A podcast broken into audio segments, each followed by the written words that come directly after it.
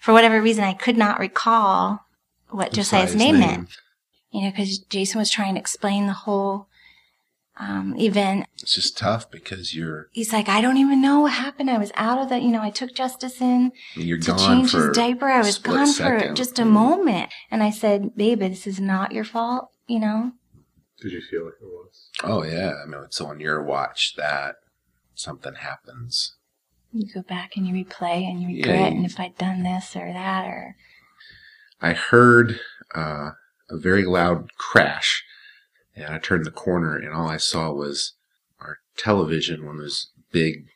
40-some inches. It was one of those old, really heavy televisions. This is what happened. Like, our huge hundreds of pounds of metal and glass just fell on Josiah's forehead, our 1.5-year-old baby, and crushed his skull.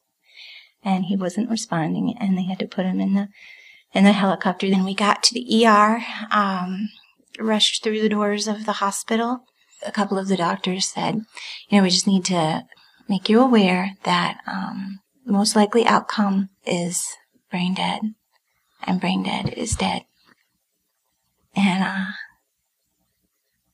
like, I remember one thought that kept coming to mind is, I just need to hold him. I just need to hold his... I need to hold his warm body.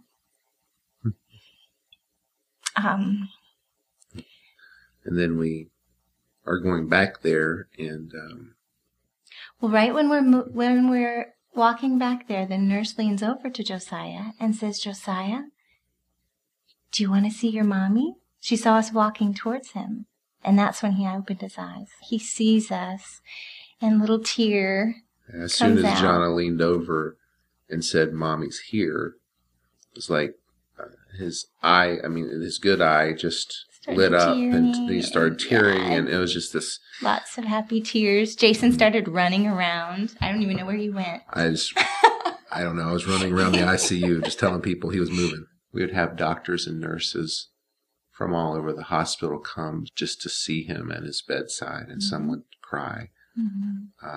The head charge nurse, and she had this long pause as she looked at me in the eye, and she said, we've never seen this. This is a true miracle.